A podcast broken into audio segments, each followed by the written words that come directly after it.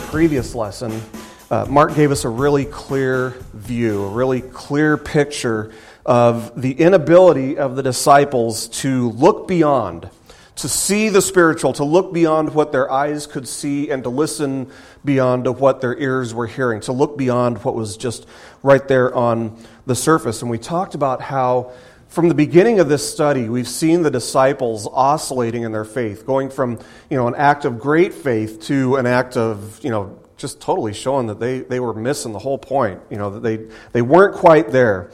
And when you, read in, uh, when you read through a passage like the one we did last week, uh, where the disciples were just not getting it at all. Everything was just going right over their heads. It kind of makes you wonder what is it going to take?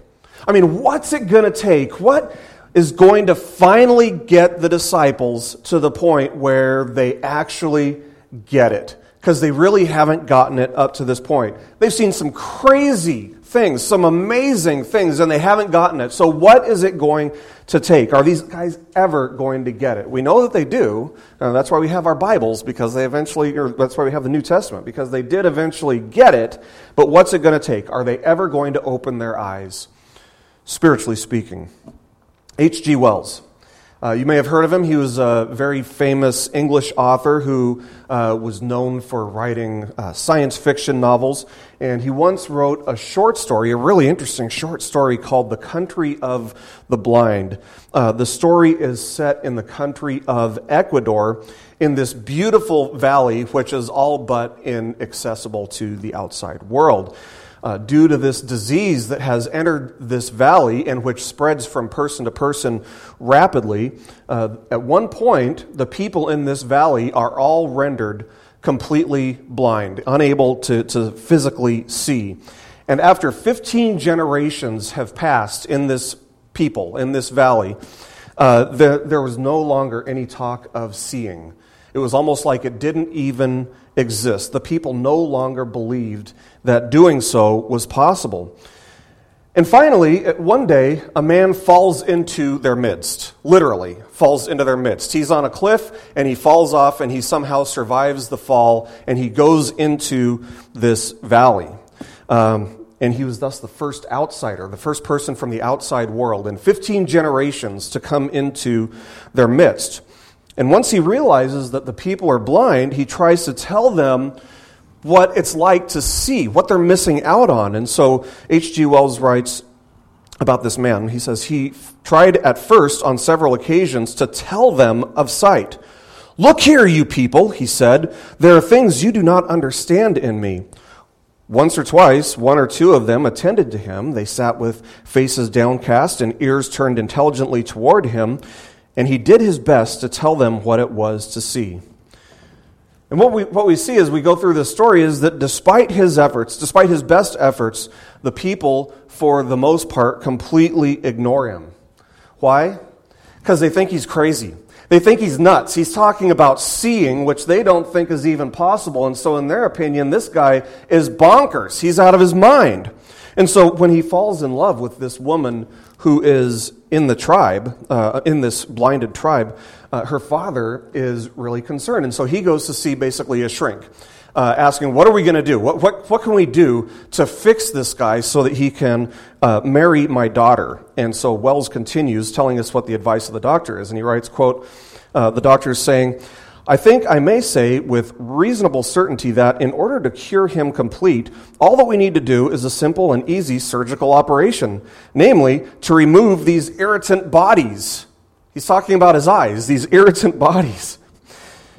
And then he'll be sane? asked the father. Then he will be perfectly sane and a quite admirable citizen. And the father responds by saying, Thank heavens for science so the man finds out, you know, word gets back to him, you're going to have to go through this operation to become blind, like one of us, if you want to marry this woman. And so what's his response?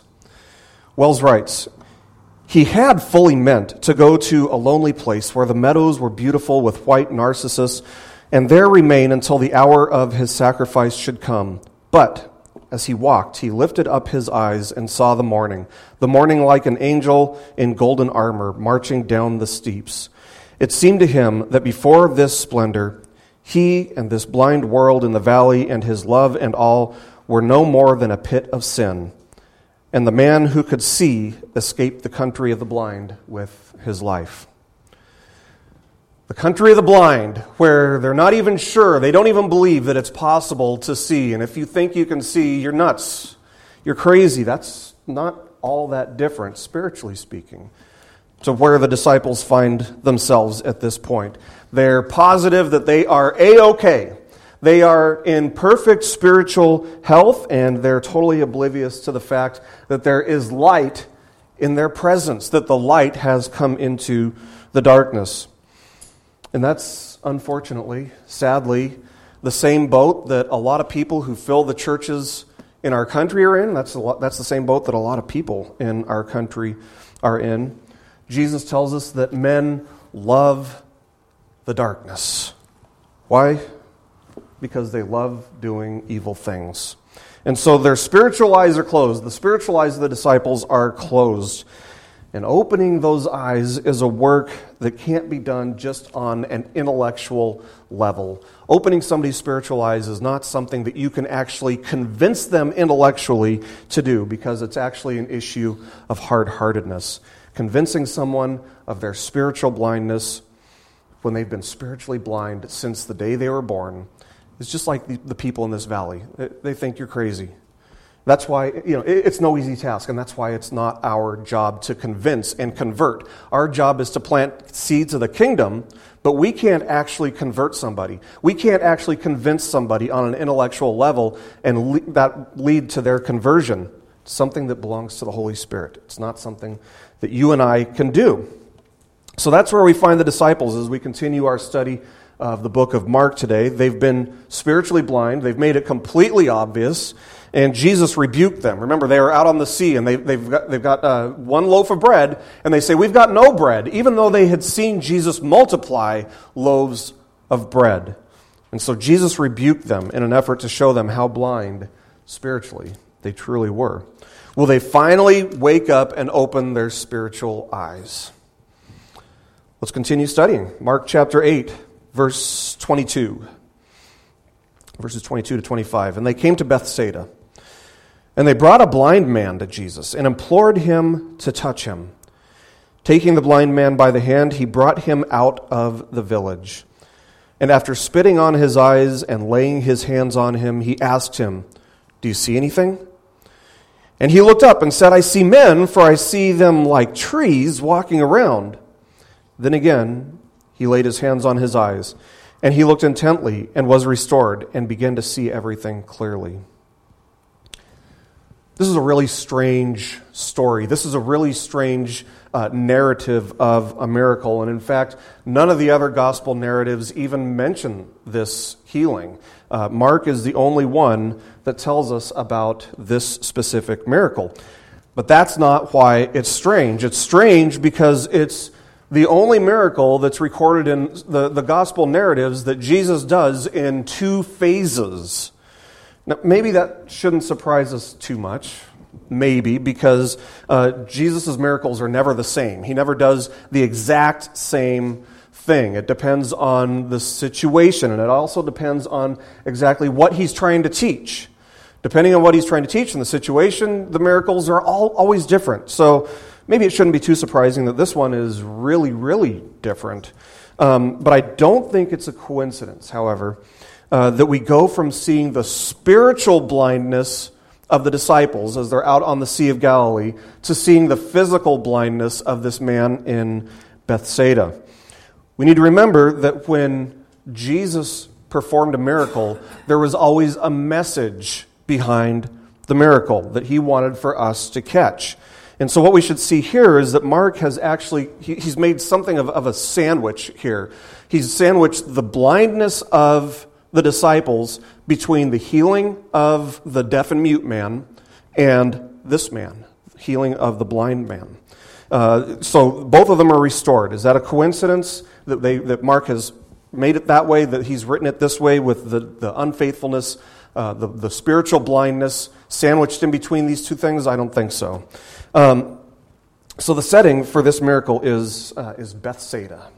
Uh, and that's a place where Jesus has ministered before, but it's been a while. And almost immediately, the people of Bethsaida bring this blind man to Jesus and ask Jesus to touch him.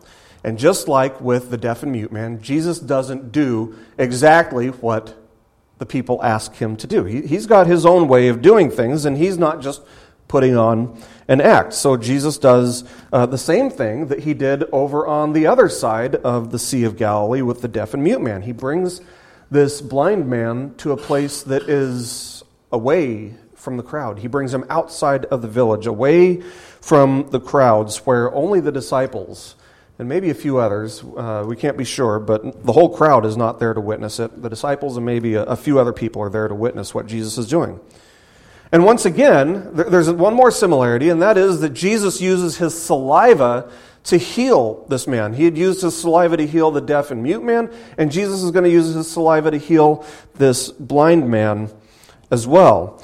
Um, which is kind of weird. And it's not the same as when Jesus, you know, John tells us of a time when Jesus healed a blind man by spitting in the mud and rubbing the mud on the man's eyes. Uh, no, this is a completely different scenario. Uh, Mark tells us that, uh, that Jesus spits directly into the man's eyes. Directly into the man's eyes. Um, is that weird?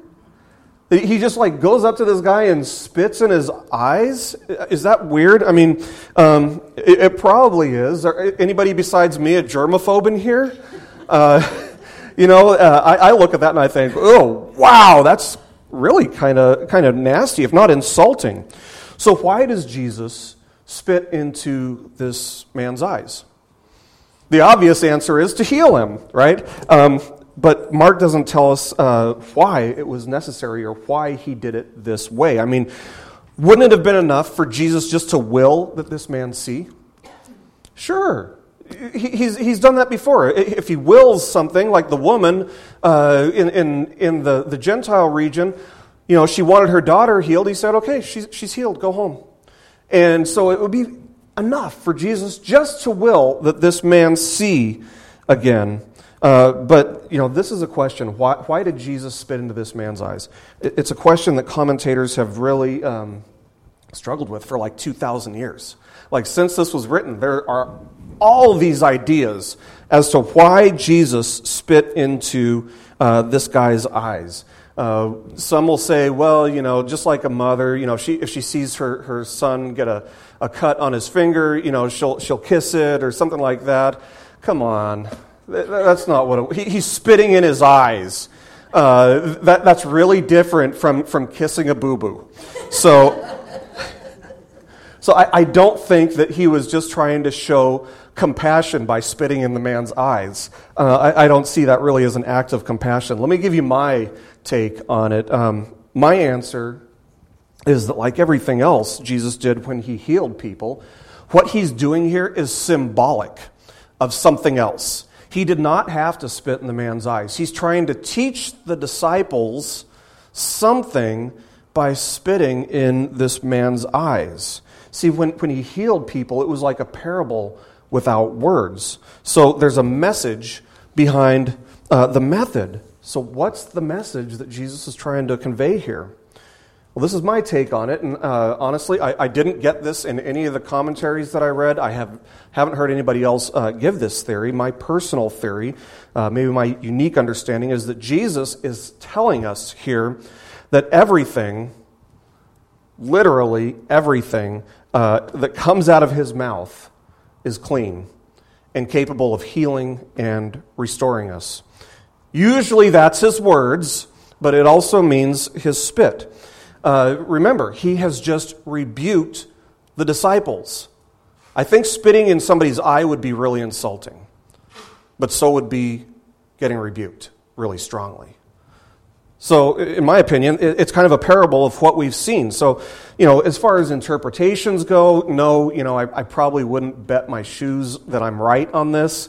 Uh, but I think that that's as good uh, a theory as any. It's, it's better than, you know, Jesus is trying to show compassion by spitting in this guy's eye. You know, but that's just me. But, but now something strange happens. So he, he's, he's spit in this man's eyes and he's put his hands over his eyes, and something strange happens. Jesus questions the man's ability to see. That, that's strange because uh, instead of saying, um, you know, you can see now, or eyes be opened, remember with the deaf and mute man, he said, ears be opened, right? He, but instead of saying, eyes be opened, he says, do you see anything? And it amazes me that some commentators, some theologians, uh, try to explain this question by saying that you know, Jesus wasn't sure that his power was enough to heal this man. Jesus wasn't sure that this guy was healed. No, Jesus knew what he was doing, and this is all very intentional. He planned for this healing to happen in two separate phases. And so the man responds that he can see, but not very well. He, he's seeing men like trees. Uh, in other words, he's, he's nearsighted. He can see something that's, you know, right in front of his face, but something that's, you know, even a little bit distant. Uh, gets blurry. He, he doesn't see things clearly if they're even a little bit in the distance. So, who are these men that he's seeing as, as trees? I'm, I'm, guessing that it's the disciples around Jesus. Um, probably. But whatever the case, the fact that the miracle is incomplete again makes this a really unique, profoundly different miracle. Uh, every other time Jesus healed someone, there, there was no question about it. It was like, boom, it's done. You know, we don't need to go on to the second phase. There is no second phase. You are healed. Go home, pick up your pallet. You know, you're, you're made well, but not this time. Now, some have speculated that there was, uh, there was a lack of faith in Bethsaida, so Jesus' powers were limited in their presence. And I don't think any of us buy into that at all based on your reactions. Um, I can't buy into it because Jesus has always proven himself to be sufficient no matter what the circumstances might look like. Throughout the pages of Scripture, we get taught over and over and over again that nothing is too difficult, nothing is impossible for God. And so I'd say that it's safe to reject the idea that Jesus' power was insufficient for any reason here. No, this is the way that Jesus has intended this miracle to play out because he's teaching something to the disciples. There is a message behind the method. So Jesus has been trying to get the disciples to open their spiritual eyes. That's the context here.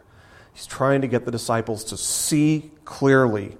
And he spent several months teaching them as they traveled down through modern day Syria. Remember, they went into this Gentile region of Tyre and Sidon, and they came down through modern day Syria. Probably took anywhere from six to ten months. And he's been spending all that time trying to teach them who he is, and now we're seeing that the analogy is that they are a lot like this physically blind man. Spiritually, they are just as physically blind as this man. It's symbolic of what's about to happen as we get further into this passage. We're going to get there. So, for the second time, Jesus puts his hands on the eyes of the blind man. The man says, I'm not seeing so great. I'm seeing men as trees. So, Jesus puts his hands back on the man's eyes. And this time, the man's sight is made clear. See, the first time, the man's sight wasn't there, but he, you know, he wasn't seeing clearly. Likewise, the disciples had spiritual eyes and a lot of the time they weren't seeing at all or they were seeing things really funny. And so Jesus rebuked them for failing to see spiritually, but those words, his rebuke on the boat, like this spit, were meant to restore and heal rather than insult and demean. But just like Jesus wasn't done with the blind man, he wasn't done with the disciples. He wasn't just going to leave them in their spiritual blindness, just like He won't leave us in ours. When we're not seeing clearly, it's because He's not done with us. It's okay when we don't see things clearly because He's still got work to do in us. Like with this blind man, we go through this process, these stages in which we can become confident and more confident of who Jesus is and the fact that He's not done with us. He's still doing a work on us, even though at the time we might not completely understand exactly how he's doing it or why he's doing it. Now, before we continue, let's not miss the warning that Jesus issues to the man. In verse 26 here, Mark chapter 8, verse 26. And he, Jesus, sent him to his home, saying, Do not even enter the village. Now, this is similar to the warnings that Jesus has given before, but up until this point, really, all, all, Jesus has done is tell people don't tell anyone or only go and, and tell the, the priests in the temple, right? But, but don't tell everyone. But this time, Jesus says, don't even go into the village. It's different and it's significant. Why, why does he tell them, don't even go into the village? Now, it would be easy for us to say, well, you know, it's the same reasons as he's given before. You know, he, uh, you know, we, have seen that he doesn't, uh, he, you know, he doesn't want people talking about all the things that they've experienced and seen because he wants people to come to him for the right reasons. He knows that if people talk, you know, curiosity gets aroused, but commitment doesn't necessarily follow. And so he wants people to follow him for the right reasons. Okay, uh, I, I think there's something more here than just that. You see, as a, as a blind person, as a blind man, the normal thing in their culture for this guy to have done was to hang out in the downtown business area of the village, relying on what people give him, begging from people to give to him. And Jesus knows that when life gets hard for this guy, it would be easy for this guy to go into town, maybe even pretend to be blind or act like he's blind and return to his old ways, where he relies on the blessings of other people instead of looking for the blessings from God. But by telling this man not to return to town, Jesus is essentially telling him, I've given you every blessing you need. Your eyes are open. Don't go back to the life that you had before me. Don't go back to the village. You see, the world would look around themselves and say, hey, you know, I've only got one loaf of bread on this boat with me. That's, that's as good as no bread because there are 12 of us. What are we going to do? And panic would ensue. The world would say, oh, I've been blind for so long. I don't have any job skills. I really don't have much of an education. What am I going to do? And the temptation would be to go right back to the way that you were living before. Seeing things the way you used to see things spiritually, thinking the way that you used to think. And so instead of seeking blessings from heaven, you fall back into this seeking blessings out of the kindness of the hearts of other people. The kindness in the hearts of other people. Good, good luck with that. See, when our flesh and our spirit are at war with each other, our flesh is going to do everything that it can to convince us that the spirit isn't satisfying us, that satisfaction is only found in the flesh, by indulging, by going back to the village. But this is Jesus' way of saying, What I have given you is way more than you even need, way sufficient. So don't go back to the village. Ephesians chapter 1 verse 3 says this, Blessed be the God and Father of our Lord Jesus Christ, who has blessed us past tense, into the present, has blessed us with every spiritual blessing in the heavenly places in Christ. It's already there. The blessings of heaven are already there. The, the spiritual blessings, every spiritual blessing that we would expect to get in heaven, is ours now.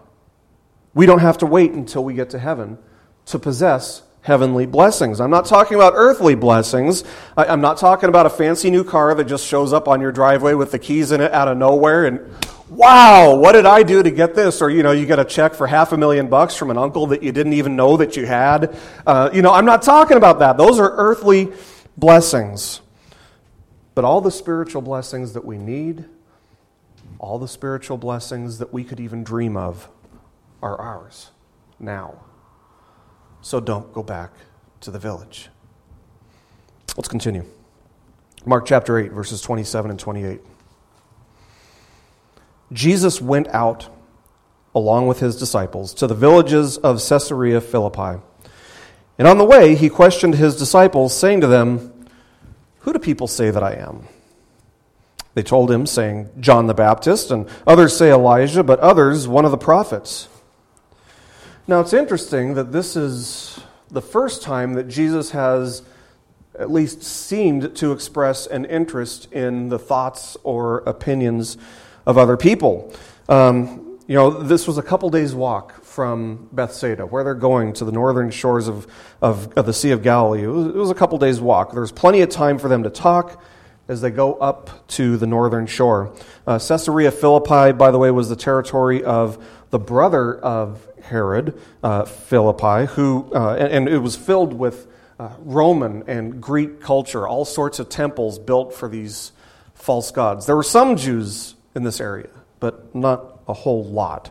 Uh, the temples were famous for being devoted to the worship uh, of the pagan god Pan. And so finally, Jesus, Jesus pops this question who, who do people say that I am? Guys, you know, you guys have been interacting with other people in the villages that we've gone through. You guys have talked with people, and you guys have ears. What are people saying about me? He knew that the disciples had had interaction with people, and so he wants to know what they've heard. And of course, they, they rattle off a bunch of answers that are wrong, incorrect answers. Uh, they've heard about uh, John the Baptist, but remember, th- this is before cameras. Uh, th- so they hadn't necessarily seen John the Baptist. They just heard about John the Baptist. And, you know, Jesus seems to be preaching a really similar message. So some wonder if it's him. Maybe word hadn't completely spread that John the Baptist was dead. Uh, or maybe they knew of Herod's fondness of John the Baptist, and so maybe there was some conspiracy theory that, uh, that Herod had staged the death of John the Baptist and actually released him. So some conclude, based on Jesus' teachings and the fact that he's teaching the same thing that John the Baptist taught repent, right? So some think, you know, this must be John the Baptist. Some wonder if it's Elijah. Now, why would they think it would be Elijah? Remember, Elijah was never, he never experienced death. He was raptured. And he did a lot of these amazing signs and wonders through his ministry. And so, based on the miracles that Jesus has been performing, some people are saying, oh, maybe, maybe this is Elijah. Elijah's back. And others think that Jesus is one of the prophets. Uh, now, this is not a case, by the way, of people thinking that, uh, that one of the prophets has been reincarnated in the form of Jesus. Uh, sadly, uh, I, have actually seen people use this verse to support the idea that reincarnation is a biblical concept. No, reincarnation is never, ever, ever taught in the Bible. Instead, the book of Hebrews tells us that a person dies only once, and after that, they're judged. So, no, this is not supporting uh, reincarnation. The people don't believe that Jesus is the reincarnation of the people or the prophets of old. Rather, they've concluded that Jesus is just another prophet in the long line of Israel's prophets. Of course, none of these answers are right, but that's what people, these are, these are the answers that people have concluded, that they've come to when you're talking about who they think Jesus is. And sadly, today you might hear similar answers. Oh, Jesus, is, he was just a prophet. Oh, Jesus, you know, he, he was just a, a really good teacher. Oh, you know, Jesus, he was a really religious person and he cared about justice. Uh, and that's what he came for, just social justice. Now, he is those things. He, he's all of those things. But those answers alone by themselves are incorrect because they're insufficient. He's all of these things and much more. He's also the God who created the whole universe. He's also the Lamb who was slain for our transgressions. So Jesus presses the disciples for answers now, for their answers. Verses 29 and 30. And he, Jesus, continued by questioning them, But who do you say that I am? And Peter answered and said to him, You are the Christ. And he warned them to tell no one about him. Well, look at whose spiritual eyes are finally open, right? Peter. Peter's getting a glimpse of the spiritual reality that Jesus has been trying to get him to see since chapter 1.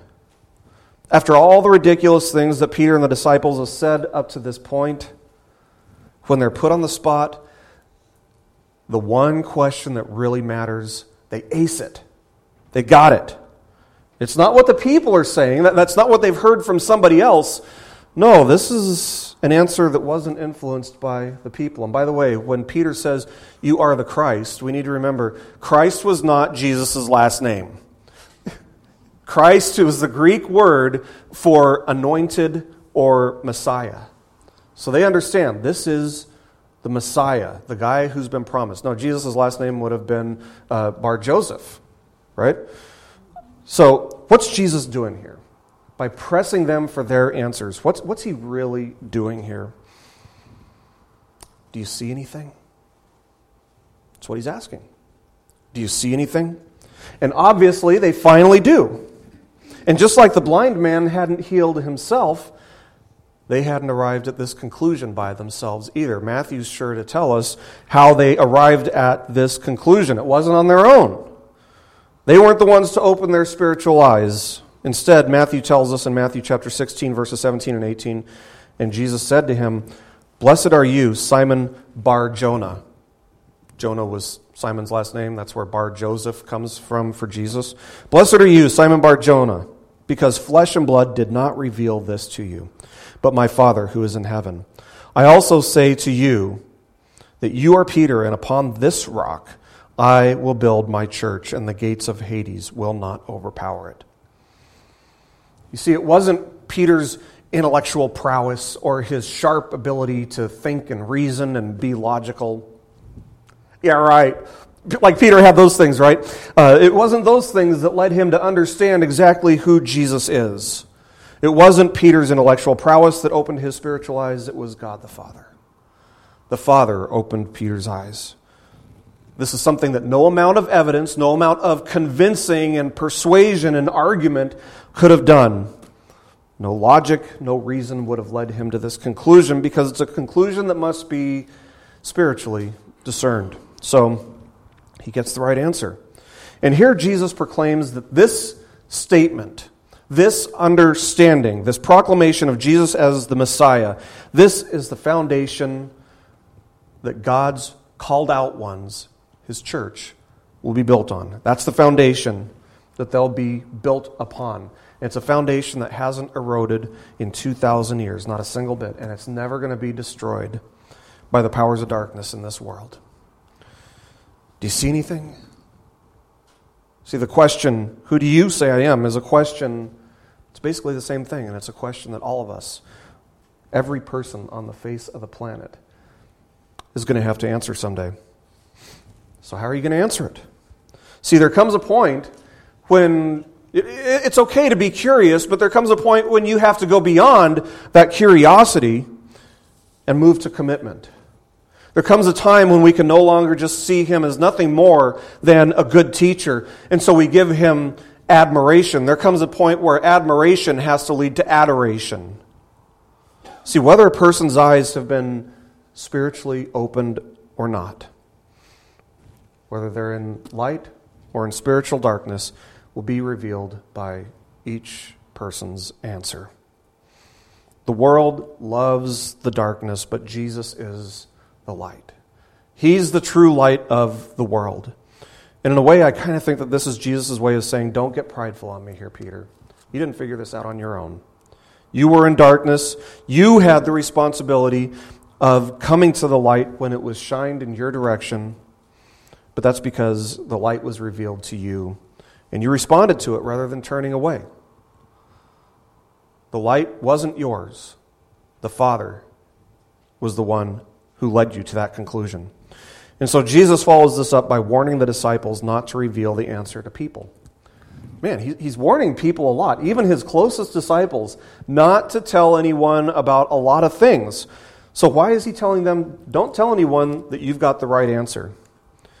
It's because they themselves can't open anyone's spiritual eyes. It's something that only God can do. That's the job of the Holy Spirit in our lives post ascension. Jesus sent the Holy Spirit to do this work in us, to open our spiritual eyes. See, everyone expected the Messiah to be this earthly king, but kings don't suffer. And Jesus knew he was going to suffer. Nobody, not even the disciples, fully realized the implications or the significance of Peter's confession. Not yet. They would. They, they eventually would understand exactly the, what, how it was significant and what the implications were, but they weren't there just yet. They, their vision is still kind of fuzzy. They're not seeing things exactly clearly just yet. And so, despite the fact that Peter is seeing, we need to understand that he's not seeing clearly yet. So, let's continue. Mark chapter 8, verses 31 to 33. And he began to teach them that the Son of Man must suffer many things and be rejected by the elders and the chief priests and the scribes and be killed, and after three days rise again. And he was stating the matter plainly. And Peter took him aside and began to rebuke him. But turning around and seeing his disciples, he rebuked Peter and said, Get behind me, Satan, for you are not setting your mind on God's interests, but man's. So, as soon as Jesus is sure that they've figured out who he is, as soon as their spiritual eyes are opened, he lets them in on his whole purpose in life, the whole reason that he came. It's not about establishing this big earthly kingdom, it's not about blessing uh, in a worldly way, financially or materially or otherwise. It's not about freeing Israel from Roman occupation. It's about Jesus coming as the lamb who was slain, the perfect lamb who would be slain, laying down his life on the behalf of those who belong to him, those who have trusted in Jesus and Jesus alone for salvation rather than trusting on what they've done.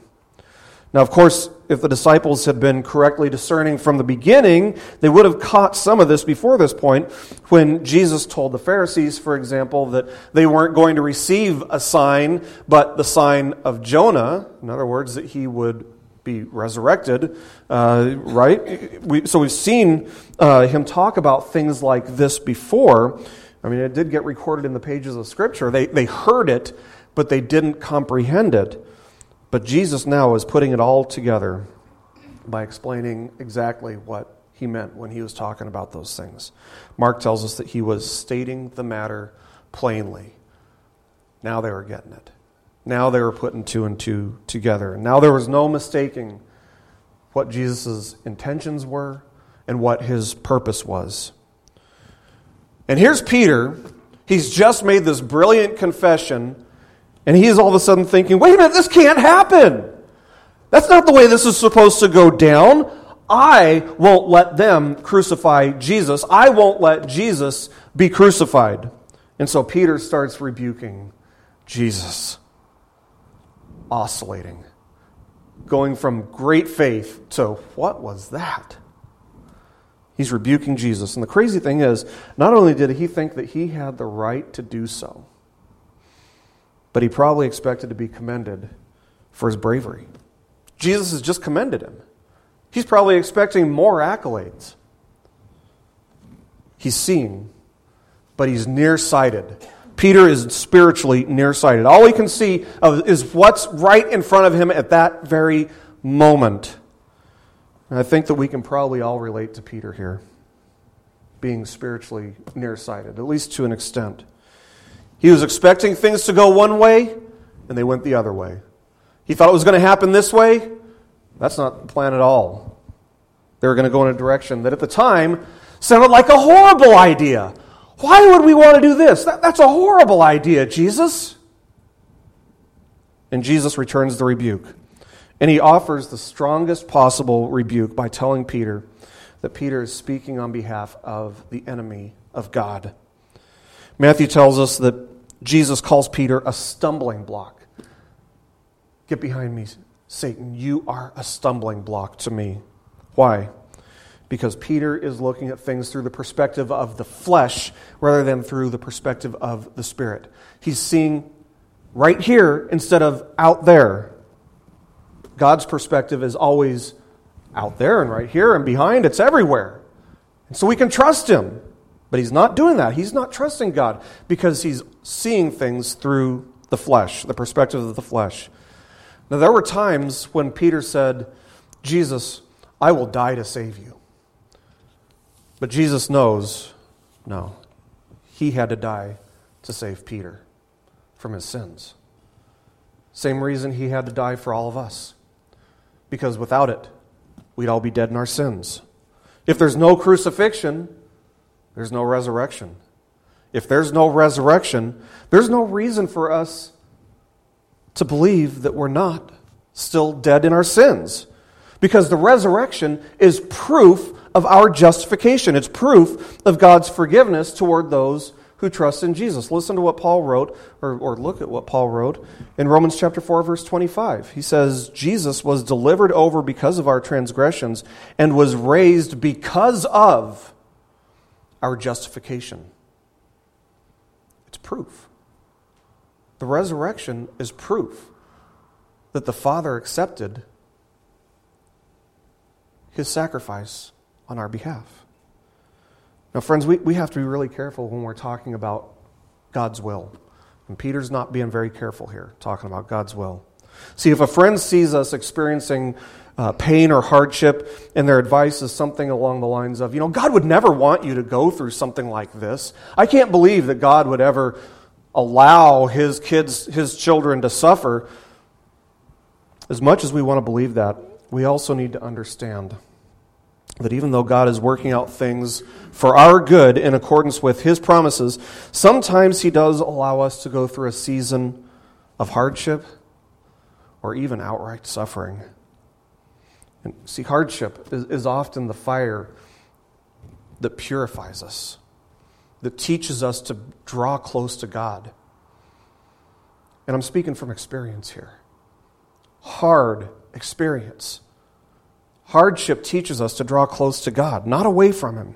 And sometimes our greatest temptation can come from someone who wants to prevent us from walking through that fire. I'm thinking about Joseph, for example, and all the hardships that he went through, all the suffering that he had to endure, all the injustice that he experienced because of his brothers hardship because of his brothers, and yet he was able to forgive them because, in retrospect, he says, What you thought, what you did for evil, God meant for good. See, nothing would give the enemy of God a greater satisfaction than to convince us that our hardship is a result of God abandoning us or convincing us that our suffering or our hardships are meaningless. He'd love for us to think that evil has won the day and see, if we're not looking at things through the Spirit's perspective, if we're looking at things through the flesh's perspective, it's really, really tempting to believe it. That evil's won the day, that God's abandoned us, that our suffering and our hardship is all for naught. Don't do it. Don't fall prey to that temptation. Instead, when we're faced with suffering or hardship, tough times, the purifying fire, I would challenge you to look for the good that God can and will accomplish as a result of what you're going through. There is some good there. It's a promise that God made, and He's good for His promises. Peter needs that second touch from Jesus. The blind man needed the second touch. Peter needs the second touch from Jesus. We all do, don't we? We all struggle with this kind of thing. You know, we go from living in spiritual blindness to finally seeing, but seeing dimly. Desperately wanting to see, sometimes thinking that we're, we're seeing something, and it's often in retrospect when we see that, oh, we look in the rearview mirror, oh, I, I wasn't seeing that correctly at all. See, there are two stages. We come to Him broken, that's the first stage. And the second stage is He teaches us to trust and to rest in Him. And that is not easy. That takes a long time. More often than not, it, it's a painful lesson for us. It really is. But it's in the second part, when we already belong to Him, we're already His children, and He's teaching us, that we start to see more and more clearly exactly who He is. The purposes of God. We start to see those a little bit more clearly as God works things and situations out in a way that conforms us to the likeness of Jesus. Let's pray.